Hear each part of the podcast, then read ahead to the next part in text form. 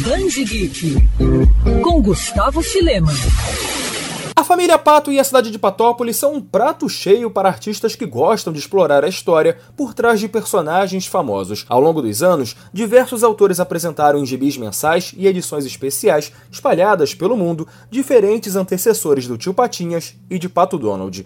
Uma das personas mais conhecidas pelos fãs é o Super Pato, identidade super-heróica de Donald. Mas pouca gente sabe que o herói teve como inspiração Fantômios, um ladrão mascarado que agia em Patópolis durante os anos 1920. Por trás do gatuno estava Lord Quacket, um aristocrata famoso que não levantava nenhuma suspeita e que em sua vida dupla tinha a ajuda da namorada Dolly Paprika e do inventor Copérnico, o bisavô de Professor Pardal. Criado nos gibis italianos da Disney por Guido Martina, o personagem alcançou voos solos na mão de Marco Gervásio, tendo como fonte fatos do mundo real e o famoso ladrão de casaca da literatura Arsène Lupin, Fantômios se tornou um grande sucesso. O Gatuno já teve suas histórias republicadas no Brasil em duas edições especiais da Panini.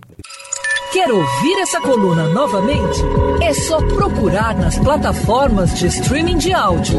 Conheça mais dos podcasts da Band News FM Rio.